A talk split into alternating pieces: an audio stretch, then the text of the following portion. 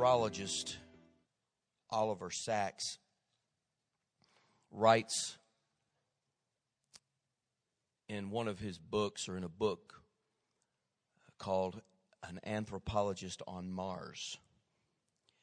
And he's telling a story about a man named Virgil who had been blind from the time he was just a, a child, a little child. But when he was 50 years old, Virgil underwent a surgery and was given the gift of sight. An interesting thing happened after that. He and the doctor found out that having the physical capacity for sight is not the same as seeing. Virgil's first experience with sight was confusing.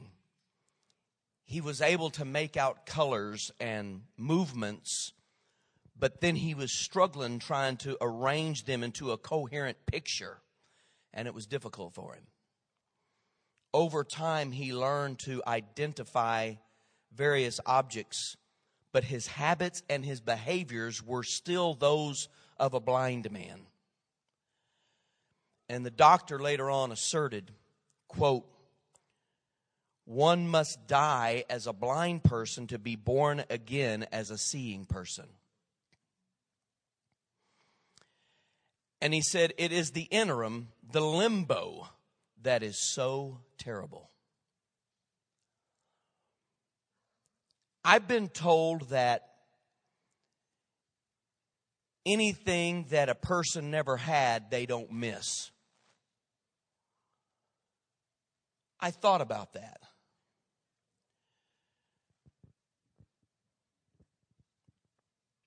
A person who is deaf and has always been deaf wouldn't miss hearing.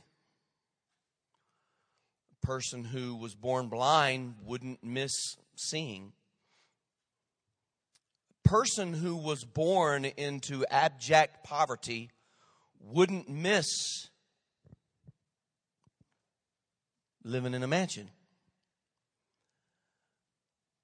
But I'll bet you if you asked any of those individuals which they'd prefer to try, Am I right? I've met a lot of blind people, deaf people, lame people. And all of them that I have met seem to have adapted to that handicap and they became adept in many other ways to compensate for the lack of whatever they had. Does that make sense? If they were blind, they had keen senses other ways and individuals with these type of handicaps who have gone on to do amazing things more so sometimes than people who had all of what we would call the, the normal faculties but i've never met any of them if you would have told them it were possible for them to be seeing or hearing or walking that wouldn't have taken you up on that. The story today is about a man who was blind, but he didn't want to be. And he's been making it all these years, but he's not been making it the way he desired to. And if there was a chance that his life could change, he wanted to take that chance. His story is found in Mark chapter 10. His name is Bartimaeus. Verse 46 tells the story. Jesus and his disciples went to Jericho, and as they were leaving, they were followed by a large crowd. There was a blind beggar by the name of Bartimaeus, who was a son of Timaeus, who was sitting beside the road. And when he heard that it was Jesus from Nazareth, he shouted, Jesus, son of David, have pity on me. And many people told the man to stop, but he shouted even louder, Son of David, have pity on me. And Jesus stopped and he said, Call him over. And they called out to the blind man and said, Don't be afraid. Come on, he's calling for you. And the man threw off his coat, he jumped, and he ran to Jesus. And Jesus asked, What do you want me to do for you? And the blind man answered, Master, I want to see. And Jesus told him, You may go, your eyes are healed because of your faith. And right away the man could see, and he went down the road with Jesus. That's an inspiring story, isn't it? I love stories that have these kinds of endings that make you feel good about things. With just a few words from Jesus, this man's life was completely changed. He went from being a blind beggar at the side of the road to being healed, saved, and given purpose. He wasn't going anywhere, but now he's going down the road with Jesus.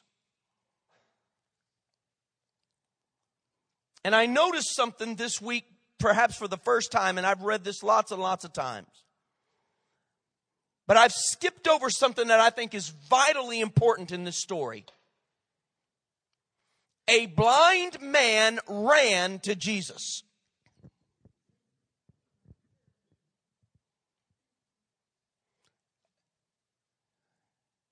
Six words. Profound. Why? This guy's been blind perhaps all of his life, or at least since he was little maybe he's never ran before. A lot of things are happening right there in this one sentence. A blind man ran. I've never seen that.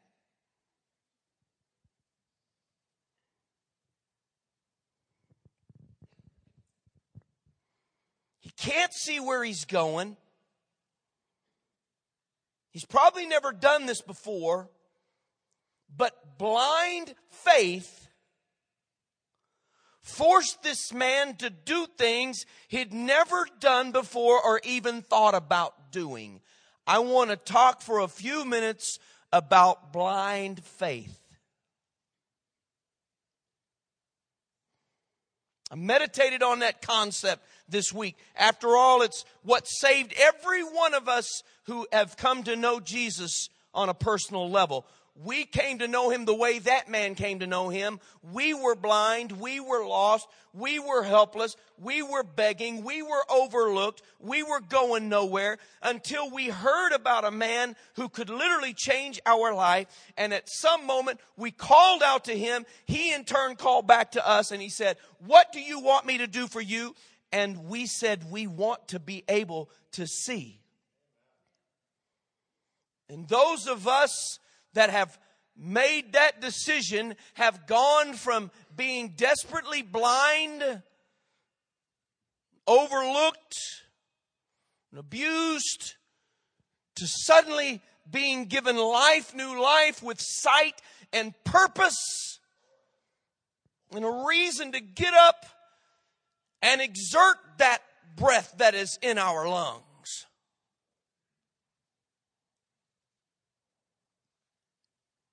That was the most important day of your life.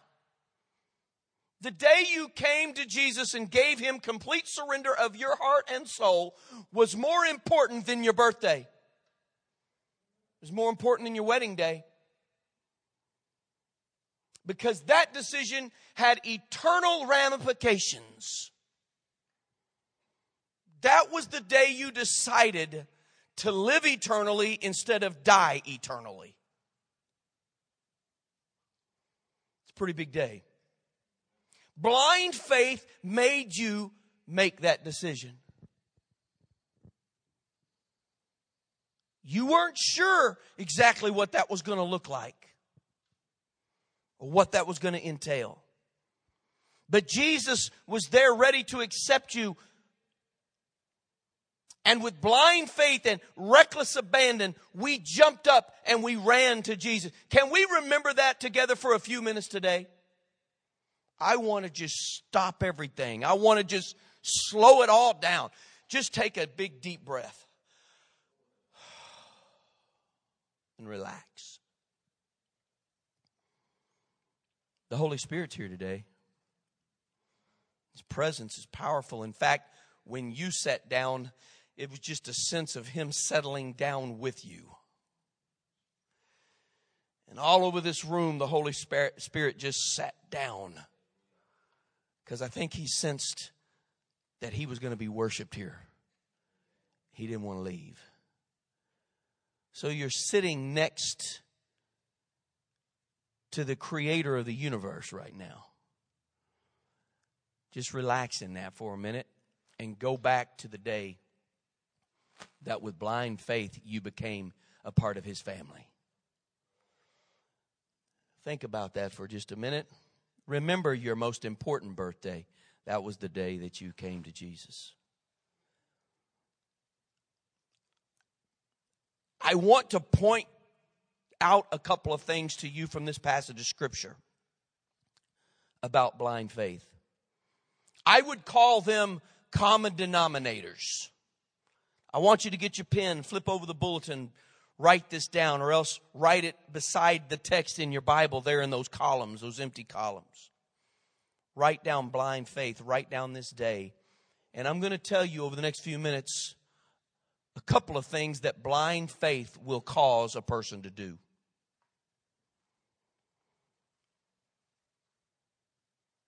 First of all, in this story, blind faith caused this man to be desperately unashamed.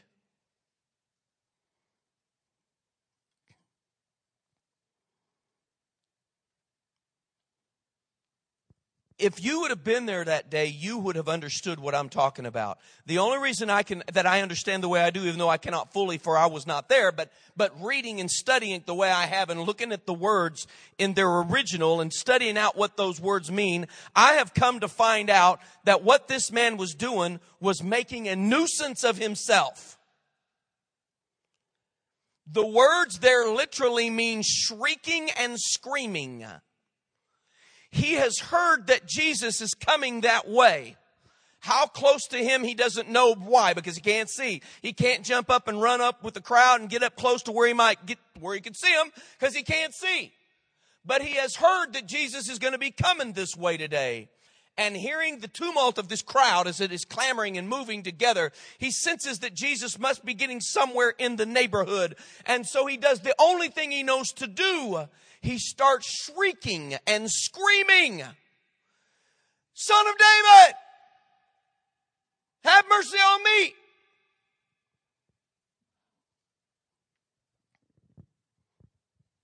I'm as enthusiastic as the next guy when we get to an when we get to some kind of an event that's a lot of fun. I don't make a lot of noise. I'm just not that emotional. Some people are a lot more emotional than others.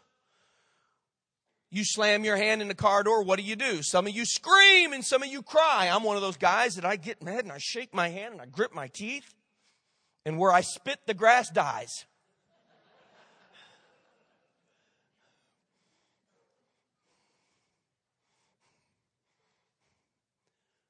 You won't see me doing a lot of bringing attention to myself. I just as soon truthfully, guys, I would just as soon be in the corner. I'm one of those people that if I had not been called and filled with the power of the Holy Spirit, I wouldn't be up here because this is probably not a natural thing for me. I don't like crowds. The only thing I hate worse about a crowd is being in a crowd.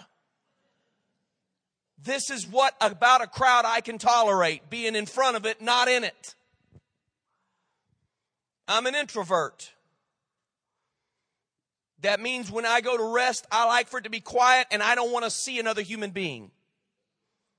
Extroverts like to be around lots of people to rest. Introverts just want to get off in a dark hole like a brown recluse. And that's why brown recluses do what they do, because they intended to be alone. They was in the darkest spot they could get. They had gotten as far from you as they could.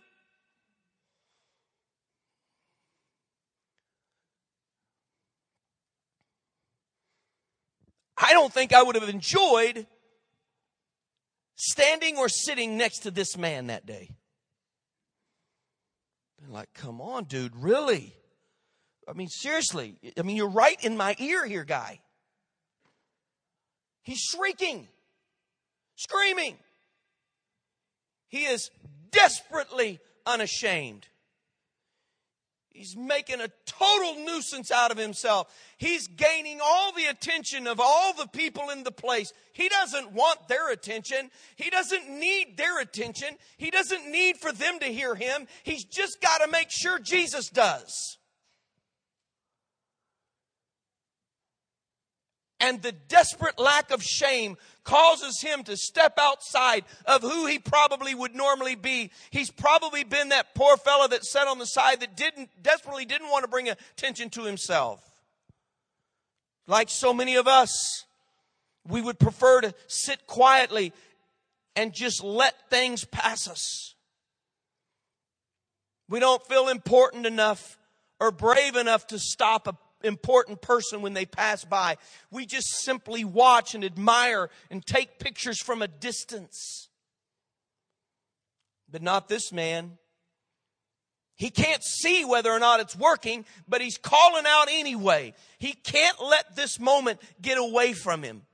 He needs something, and the only one that can do it for him is Jesus. So, in spite of all of the ridicule and condemnation and the attempts of people to just try to ignore him, he keeps on louder and louder and louder until Jesus stops and addresses him. I've been desperately unashamed before in my life. Have any of you? Times when you so badly needed Jesus that you had to step out of your comfort zone. You had to step out of what was comfortable for your own personality. You had to forget about what you normally would do. There's been a few times that I've done some things I would not have normally done in the presence of the King.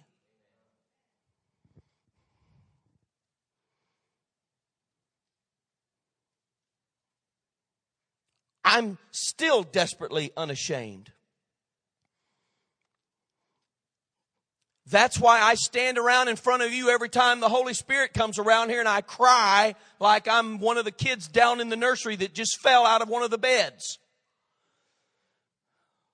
No, that doesn't happen. They're taking good care of your kids. To my knowledge, we haven't lost any of those children down there in all these years. We've got like at least a 99 percentile rate.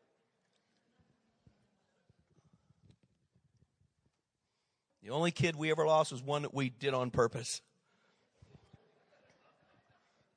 Just kidding. Some of you know that was your kid.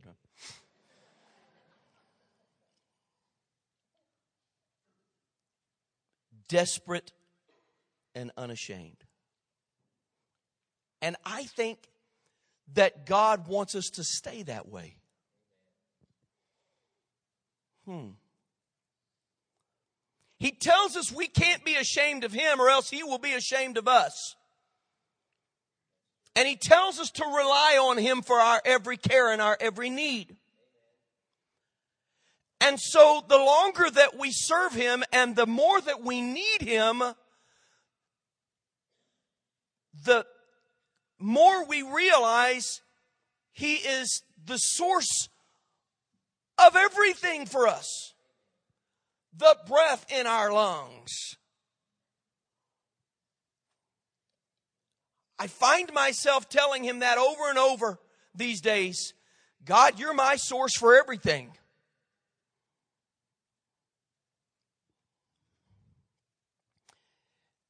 I don't, I, know the devil likes to attack us and he will at every juncture. But I think the reason God lets him is not so that it will destroy us, it's so that it will cause us to continue to be desperate. And so when the enemy attacks you financially, or he attacks, attacks you physically, or mentally, or spiritually, or emotionally, or where any place that he can find a place to hit you hard, and the Father lets it, and you find yourself on your knees saying, God, why'd you let that happen? God said, look what it did. You are desperately unashamed. It's causing you to rely on Him.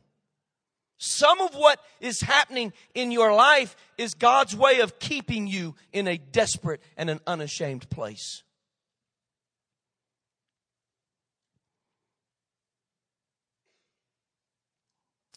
There are people in this room right now that are desperate. If you're desperate for something from God, raise your hand. People in this room that, that, that need healing in their life, desperately need a healing in their body, desperate in their finances, desperate in a relationship. Something's going on that you are desperately seeking God. If that's you, raise your hand. You've bound the devil. That's good. Keep binding him. You've asked God, God, why'd you let this happen?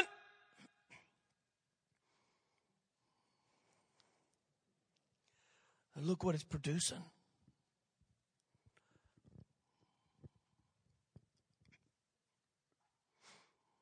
I don't know if I could tell this without crying. I probably can't.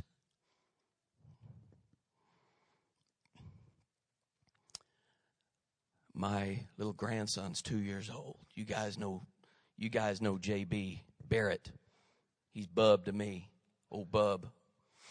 I took Bub to the daycare the other day, and when we first got there, Deb was with us, Sophie was with us, and we were taking both of them, him to his daycare and her to her school. And so we got there, and he started crying, and I looked at Deb and I said, "Let's just not, let's not make him go right now. I mean, we had a full day of stuff we got to do. I said, let's not make him go right. We can bring him back later." And Sophie says, "Hey." Is he going in there or not? He's like, I'm not going if he's not going. No, no, baby, he, he's going. He's going. But he's not, you don't, we're going to take you first. Okay. So we took Sophie to school and got her checked in, and we had to run by here and pick something up. We did a couple things. Bub thought this was done. I mean, he thought he had this thing whipped. It'd been about an hour. And I headed back over there, and I turned down the road, and I turned in, and I got out. I went to get him out and I sat him down and he's pointing at the parking lot across the street hollering, train, train, train. There was a train over there, but it wasn't, and he's anything he could think of to get my attention off of where we were headed. And I picked him up and I took him inside. This is a great daycare. He loves it. He has a great time there. They're so good to him. He's got a lot of little buddies there. So I knew that we were going to, wasn't like we were going to a bad place and he goes there every day walked in, took him all the way back to his class to his door, and the lady said, "Hey, JB, how you doing this morning? So glad to see you." And little kids are waving and all this kind of stuff.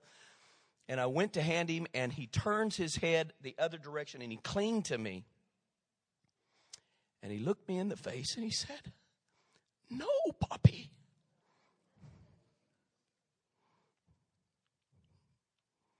I'm not crying because of that. But I'm crying because of what the Holy Spirit told me. He said, That's what you do. He says, I know where you're going, and I know you're going to be okay. It's a good place I'm letting them take you to. I know the devil's after you, but I can whip him. Where you're going, I'm in control of. I said, No, Bobby. And I try to cling to him and I had to pry that little fella off of me and hand him to the teacher and listen to him cry as I walked back down the hall. And it hit me. It's hard for God to let me go through these things with me clinging to him and crying and looking him in the face and saying, Oh, Poppy, no and him saying, It's going to be all right. These type situations keep us desperate for God. They make us desperately unashamed. There's a whole lot more of this message. I'm not going to preach it today. I'm just going to pick it back up again next week. But can I give you one, just one more aspect of it? Before we pray. Would you stay with me for just about five more minutes so I can just add one more thing to this? And then next week we'll pick this back up. I got so much more we got to share. Are you interested in hearing the rest? Will you come back next week? Will you come back next week? I got to show you one more thing about this message. Blind faith, secondly, caused this man, are you ready? To throw off his outer garment.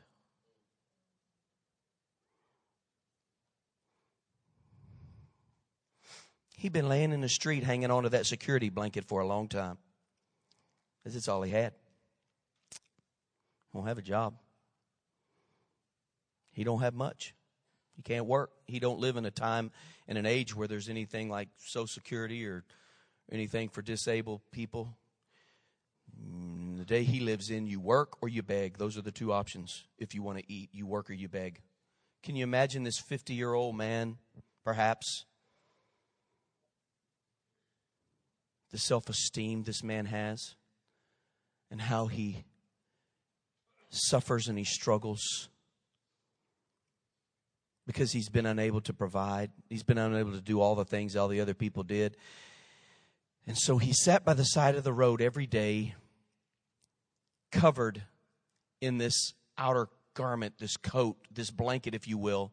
It was probably dirty and nasty. Why is he clinging to this?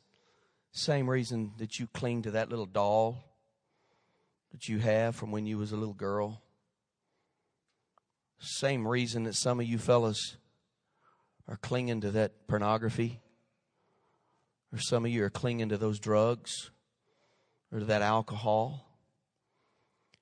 Whatever that security blanket is that you cling so tightly to, you hate it. You hate it. Oh, you'd love to give it up, but you're so afraid because it's been your friend a long, long time. It's gotten you through a lot of hard times.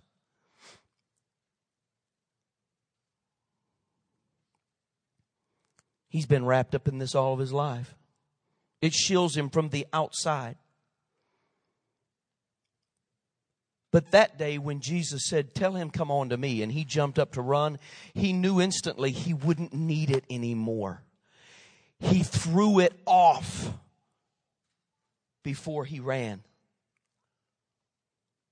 From now on, Jesus will be his shield, and Jesus will be his place of safety. Mm.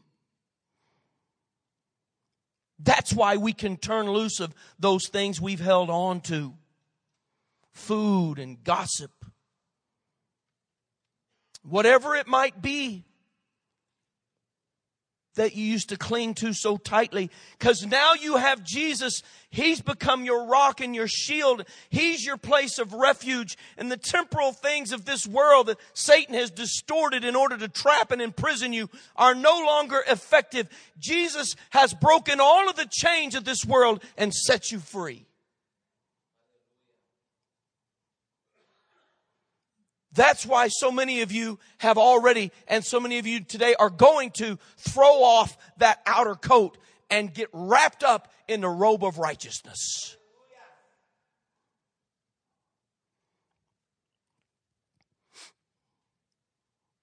What is your security blanket? What is that chain in your life? That needs to be broken. What is that? That thing you love, but you hate. Am I right? If you have a security blanket, you know what I'm talking about. You love it, but you hate it. You detest it. If only there was something else. There is. There is. Jesus has a robe that he will replace your old dirty blanket with. Don't you feel that? You feel that anointing? Huh? Anybody in there else feel that? I'm going to ask Neil if he'll come back. Oh, there's more, but I'm I got to stop. Let's stop right here. Let's deal with these two things before we get to next week. Next week are the results. There's still some more, but there's results next week about what happens. Before we get to where we're going, let's deal with where we are. All next week we're going to shout. Next week we're going to have a time. Today we're going to cry. Today we're going to get free. Mm. Wow. Every person in this room who would say, I'm desperate. I want you to stand to your feet. I'm desperate. I'm, I'm in a desperate situation. And I am desperately unashamed. I'm coming to Jesus today. I want you to stand. And now, along with those individuals, I hope you don't have too much pride for this. All of those of you that would say, I got to throw off this robe, I want you to stand. I have got to throw off this robe. I got to get free from this chain. I got to get loose. And if there is a person in this room who doesn't know Jesus, but you sense how much He loves you and how He wants to change your life, I want you to stand with these. You've never accepted Christ, but today is your day. Stand to your feet. Maybe you have accepted Him, but you turned your back on the Lord. You've been in a you've been in a bad place where you've been hadn't been good, but the Holy Spirit continues to convict you, and you love Him He's drawing you back to Himself, and today you're ready to surrender again and give your heart to Christ. I want you to stand. Who are you? Would stand with these. I'm going to make a fresh dedication and a commitment to the Lord. I want all of you desperate folk, along with all of you folks who are ready to throw off the outer garment, to become the first group that we will name the blind faith runners. And I want you to get down to this altar. Come down here. Blind faith runners, desperately unashamed. Come down to this place. And when you get here, whether you're kneeling or standing, I don't care. But when you get here, get both of your hands up in the air. This is surrender time. Nothing ma- magical or mystical about sticking your arms up in the air. It's not so much a spiritual thing. It's an act of surrender. It's what a person does when they when they know they've been beaten and they have to unconditionally surrender their arms. We surrender our arms by sticking them up straight in the air and we're laying down everything. Oh, I'm asking you right now. Do you mean it? Do you mean it? Some of you have done this before. Pastor, how do I know if it's going to stick? I know what God does. He does right.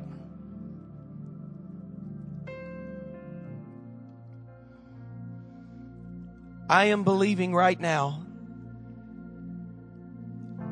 I am believing. In fact, I, Deb knows that I was going to preach this whole message today, and in my office this morning, the Lord sh- slowed me down and told me that we weren't going to make it, that this is where we were going to get to because we needed to stop right here. The Holy Spirit wants to do a work. You're here today because He has drawn you. Specifically, you are here because God has something for you. He wants to set you free.